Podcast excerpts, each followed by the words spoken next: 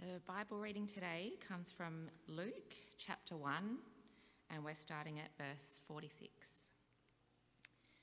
And Mary said, My soul glorifies the Lord, and my spirit rejoices in God my Saviour, for he has been mindful of the humble state of his servant.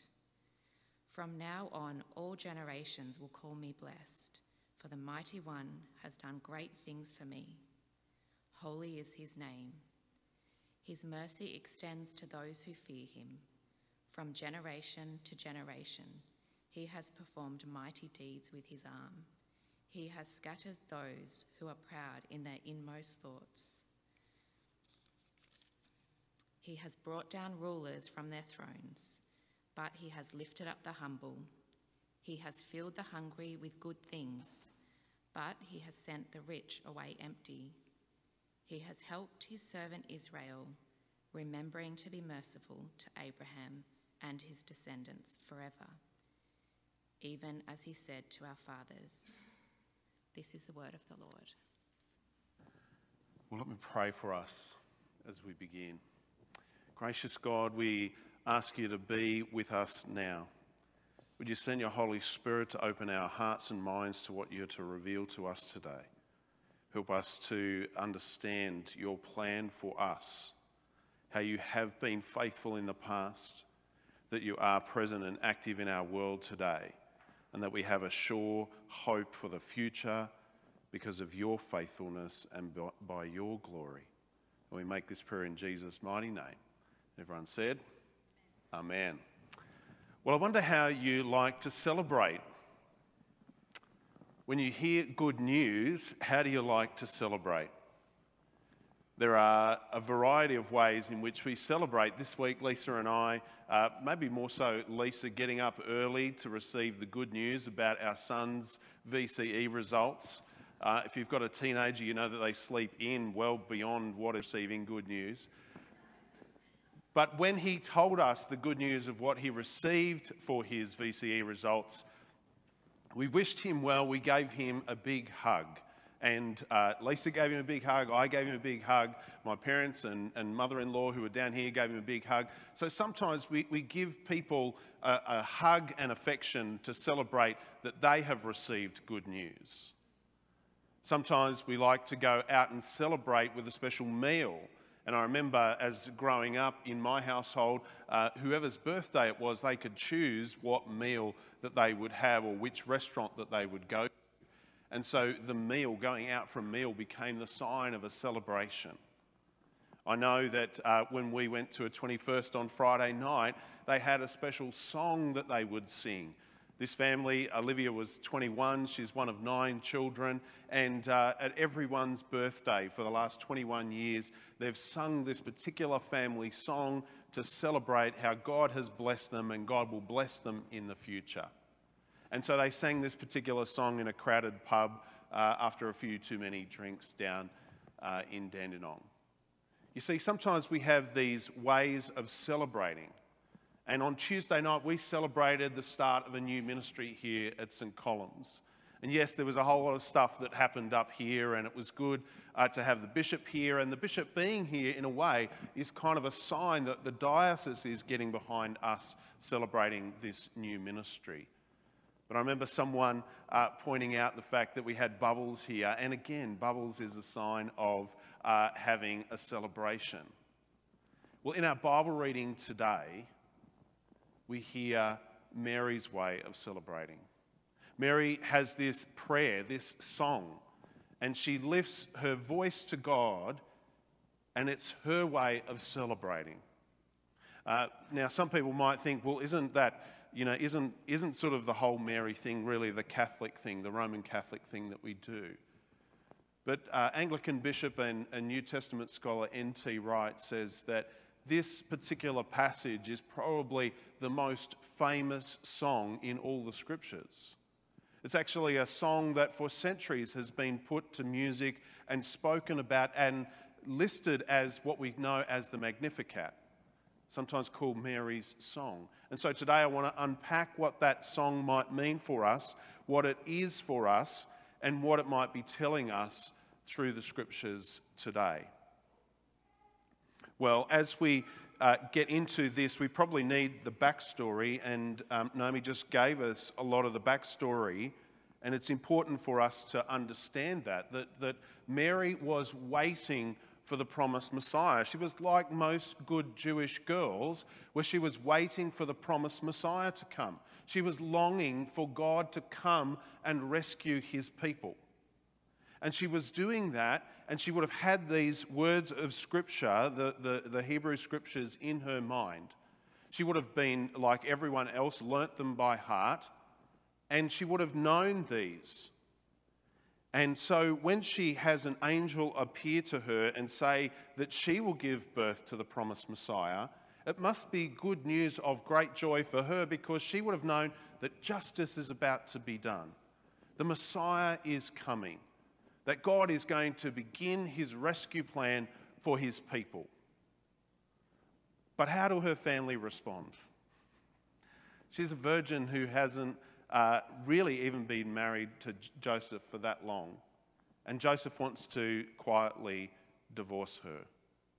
And, and we don't really exactly know how her family responded. I mean, if you've ever seen the film The Nativity, they portray what could have happened, which is that she was really uh, sort of disowned and outcast and really seen as a, a woman of ill repute. We don't exactly know why she's gone to be with Elizabeth. Maybe she's just gone to be with Elizabeth to help Elizabeth. Maybe she's been sent to Elizabeth to kind of get the pregnancy out of the local village that she's in. So maybe Mary is going to be with Elizabeth with this sense of she's got good news of great joy, but nobody else seems to think this is good news of great joy. And she turns up to say hello to Elizabeth. And, and the baby, which we know as John the Baptist, which I think you've been speaking about for a few weeks, the baby in Elizabeth leaps for joy. And just before this Bible reading, we see Elizabeth's response to Mary. At that point, you, Mary must be thinking, finally, somebody else has acknowledged the good news of great joy that I've received, that I believe, but everybody else has rejected. And so, Mary, at the acknowledgement of what's happening for her, but who that is to the world, prays out this prayer or this song of celebration. This song that we hear today is really a song that says that God has been faithful in the past, that God is present in his future now as all of this stuff is going for Mary, and that God will be faithful in the future. That what God has done in the past, people have given glory to God for that. What God is currently doing in the world, even though it doesn't look like it with the Roman oppression, God will be gloried through that, and God will be gloried in the future when the promised Messiah comes and ushers in the kingdom of God and the world is made right with God. God is going to be glorified. Mary has total faith and trust in that. You see, in this Magnificat, the song that Mary sings, she actually acknowledges and gives glory to God for how God has been faithful to previous generations. She acknowledges at the start that she has been blessed, but she goes straight into talking about how uh, God has blessed previous generations. In verse 50, it says that his mercy extends to those who fear him from generation to generation.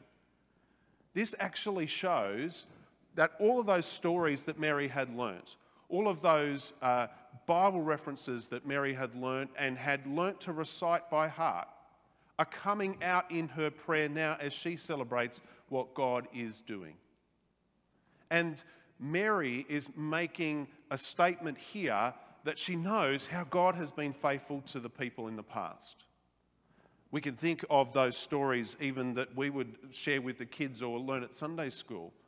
How God ushered in creation how when the world had gone bad and, and there was a, a flood, that God rescued our people through uh, the person of Noah. And that when uh, the people were in captivity, God rescued his people and was glorified because he brought them out of slavery in Egypt. And that Mary would have also known that when they entered into the promised land under Joshua, that they were to go and be fruitful in that land, and that God would be glorified through that. But the people weighed away from God and they were taken off to exile. But God was faithful and God was glorified when He brought His people back from exile. And then the temple was in disrepair, but the temple was rebuilt. You see, Mary's knowledge of all that God had done in the past gave her the confidence to trust in God when it didn't look like anybody knew this good news of great joy that she'd received. Her knowledge of the past helped her to have confidence in what God was doing in her present. And I think that's so important for us. It's so important for us to be aware of what God has done in the past. And the reason that we learn the scriptures and we read the Bible and we become familiar with that is because it teaches us, just like it taught Mary, how God has been faithful to his people in the past, had rescued his people in his, the past, and in the past, God had been glorified through those actions. And I bet it gave Mary a great deal of confidence when maybe Joseph, who uh, we eventually know, takes her back. We eventually know that her father and mother take her back, and that she becomes this source of great joy to the family. But it's Elizabeth who is one of the first people that acknowledges that this indeed is a good event. And so, this is something that gives Mary great confidence that she can have the courage to face the difficult circumstances that she's going through in the present because of what God has done in the past. But this song also points to a future of hope. And, and sometimes we misunderstand what hope is because sometimes we say, oh, we're hoping that the demons would win the, the grand final, or we're hoping that we get a good run to work. And it's really kind of, in our world, sometimes hope means wishful thinking. But that's not what Christian hope is. Christian hope is an absolute assurance that God will act in the future. We just don't know how God will act and when God will act but it's an absolute confidence in what God has done in the past, is doing in the present, and therefore what he will do in the future. And Mary has the confidence to know that what was promised to her and all the difficulties she's going through now will lead to the good news of great joy. But she also knows that this is ushering in God's rescue plan for the world that all the stories that she'd learned of how God had been faithful in the past and how God had seen the people go wayward, but God had rescued them, this was the ultimate rescue plan when the Messiah comes. When the Messiah comes, all things will be made right. God's kingdom will be ushered in. So, part of Mary's praise and part of her song is knowing that she is actually witnessing what is going to happen and that the kingdom of God is being ushered in. What was promised in the Old Testament that she knew is coming to a reality now. She has a vision of what's going to happen, but it hasn't happened yet. It's a bit like when Melbourne or Sydney get, you know, the, the Commonwealth Games or the Sydney Olympic Games. It's announced that they're going to host it, and so you get ready with all the preparation, but the games actually haven't happened yet. But you can have an image of what the games will look like. Mary knows, at least in the broad concept, what the coming Messiah is, but she doesn't actually know day to day what Jesus will do. She really doesn't know that about 12 years after this prayer, she's going to lose Jesus for three days and then find him in the temple talking and, and sort of having conversations with the teachers of the law. She doesn't know that that's coming up, but she can sort of expect there's going to be some interesting things. She probably doesn't know that in the future that she's going to have her heart broken as she stands at the foot of the cross while her son is crucified.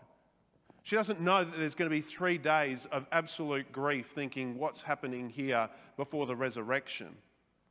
But she doesn't know also that ultimately the Holy Spirit will come on the day of Pentecost and pour out the, the, the uh, blessing on the church. And the church, not Israel, the church will be the fulfillment of the Old Testament scriptures, where through Jesus, the promised Messiah, all nations will be blessed because it's the church, not Israel, that goes to the ends of the earth at the Great Commission.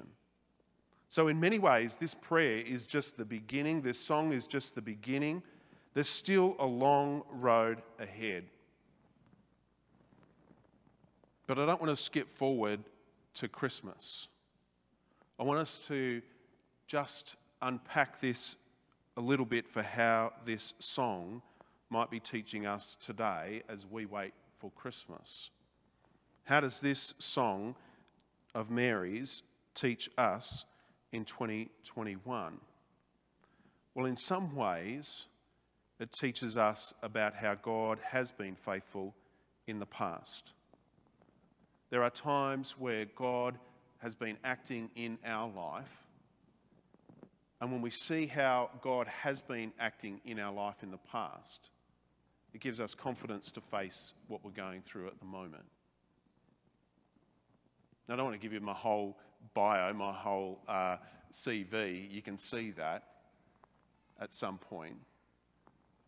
But I knew that God had called me into ministry when I finished a, a, a Bachelor of Education and I was going to, I, I was thinking I was going to be a geography teacher. And I was so desperate for a job that I looked through the paper and week after week I was looking through the paper and there was this little ad, like about four lines saying, retreat director and call this number. And I called the number and they said, Oh, do you want to come out and visit and have a look? And I went out and visited and I thought, instead of doing geography, I'd rather do this running retreats for school students. And I decided to uh, apply for the job and I got the job. And then, as I finished that, and, and, Lisa and I got married while I was doing that job, and being away two nights every week, it just didn't feel like the right thing for a young married couple to do. And, and I felt I needed to get another job. And then someone called me up and said, Oh, you've been working with school students. We've got a school chaplaincy job. Do you want to come and, and apply for this school chaplaincy job? And I applied for the job and I got the job. And then, after uh, I'd been working in the school chaplaincy for a while, I actually started to work with the local churches because a lot of the local churches said, Mark, what you're doing in the schools is engaging in the young people, but we don't seem to be able to engage in the young people. How do we do that in our local church? And as I started working with them, doorways opened, and next thing I found myself in a job as a youth ministry consultant, working with about 40 churches across the upper region of North and uh, uh, Sydney and the Northern Beaches. And then, as I was uh, uh, leading that and doing that, Lisa felt prompted to come to Melbourne. And I kind of thought, well, great, I can just, you know, be a house dad at home and have coffee in, in Hawthorn. And it was going to be great, it was going to be fantastic. And then God just kind of niggled at me, partly through Stephen Hale. Um, and, and, there was a, a job as a youth ministry consultant in the eastern region of the Anglican Church. And then as I started going around, people started asking me, Have you ever thought of getting ordained? And I was like, Yeah, I had, but you know, this is a good prompting as well. And so when I stepped forward for ordination, part of the reason that I knew I was stepping into the right thing was because of all those other times where I'd acknowledged how God had been faithful to me in the past. That when I saw some uncertainty, of what does ministry as an Anglican priest look like? And do I really feel that I'm ready for that? I knew that I could step into that because God had been faithful in the past. And so earlier this year, when the bishop said to me, Look, you're coming up for three years, we, we need to start thinking about um, your next contract. I, I got just in the prayer, I just got this sense of the Holy Spirit just stirring me up for a move. And, and Lisa confirmed it as we prayed together. And, and it's uncertain to step forward in faith, finishing at a good church that wanted you to stay, not knowing what the future was going to have. But the reason that I could step out in faith to follow where the Holy Spirit was going because of how the Holy Spirit had led me through all the other things in the past. You see, whatever you're facing at the moment, whatever uncertainty you're facing at the moment, whatever difficulty you're facing at the moment, and as hard as 2020 and 2021 can be, and as uncertain as COVID can be for us, And even as uncertain as we, we, we even the things like the weather, we can't have the carols outside this afternoon for the weather, we can get disillusioned by all of that uncertainty. Or we can remember what God has done in the past, and that can give us confidence to know that God is acting in our present. And it can also give us confidence to know that we can put our sure, certain hope in our future because of what God is doing in and through us. But it also has application for us here as a church, here at St. Columb's. We know, don't we? Well, you know more than me, of what God has done in this church in the past. How God has been faithful in the past through this church, how God has blessed this church, how this church has been a witness through so many amazing ministries. But God never calls us to look at our past and just drift off our past. God calls us to remember our past, not so we can repeat it into the future, but so that we can have a, sure, certain trust that God has been faithful to us in our past. And as we go into an uncertain future, God will continue to be faithful to us that in the past, when the people of previous generations stepped into whatever God had called them to, and I bet that they were uncertain in some of that, whatever they did and however they stepped into it, God was glorified because the people stepped out in faith. And so, if we want to know how do we glorify God in 2022 and beyond, we don't just look at our past in order to repeat it, we look at the past in order to, to have the sure and confident hope that we can step into the future with faith, led by the Holy Spirit, and know that God will be glorified in the future. Now, I'm not sure about you, and, and, and we're still getting to know each other, and, and, and I understand that ministry looks different and, and challenging. I was, I was saying to Peter, I spoke to one church uh, recently, and they said, Look, all our old timers haven't come back because they're nervous about COVID, and yet all the young kids have come back. I spoke to another church and they said, uh, you know, all our young kids haven't come back because it's easier to watch it online, and yet all our old timers have come back. It's just uncertain. But what we can put our hope and trust in is not the certainty of how things will work from a human point of view, but it's the certainty that God has blessed us in the past God is working in our world today, and God will bless us in the future. Our encouragement as we head into Christmas Day, and we'll talk about what the incarnation and the birth of Jesus really means for our world. But if we just look at Luke 1 with this song of Mary, and I encourage you to, to read and pray over it in the coming week as we head into Christmas. This song from Luke 1 reminds us that God has been faithful to his people for generations to generations. And in many ways, we're the next generation that take up the mantle of who God is faithful to. And so, awareness of how God has worked in the past gives us confidence to trust in God in the present. An awareness of how God has been faithful in the past also gives us true Christian hope for the future. This season of Advent, where we're celebrating waiting for God, and in many ways, we're waiting for what God will do in and through this new season of ministry here at St. Columb's.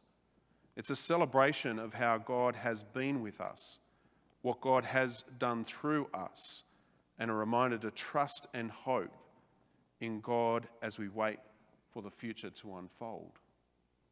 So let me pray for us. Gracious God, we thank you for these words of Mary that have reminded us of your faithfulness to generation to generation. Lord, we acknowledge all of those people that have sowed into St. Columb's in generation to generation. And Lord, as we acknowledge how you have been faithful in the past, let it give us confidence to step into a new future full of hope full of joy and full of confidence in what you will do, so that you will be glorified in our world. And we make this prayer in Jesus' mighty name. Amen. I'm going to call Pauline forward to continue to lead us in prayer.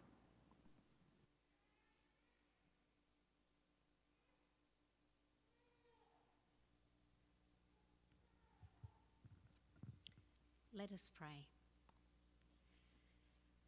Heavenly Father, we bow before you today and acknowledge how wonderful you are and how deeply you have loved us in sending your Son, Jesus Christ, so by his cross and passion we may be brought to the glory of resurrection.